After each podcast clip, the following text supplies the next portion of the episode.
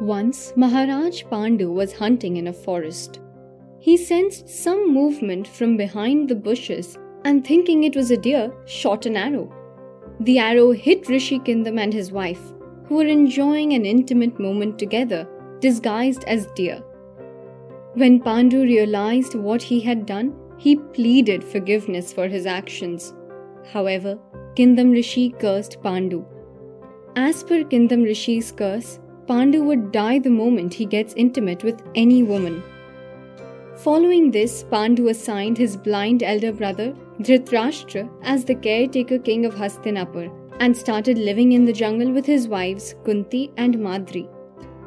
The Pandav brothers were born by using the boon of Rishi Durvasa to Kunti, using which she could summon any god and seek a child from them.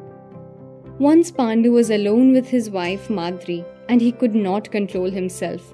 The moment he decided to get intimate with her, he died.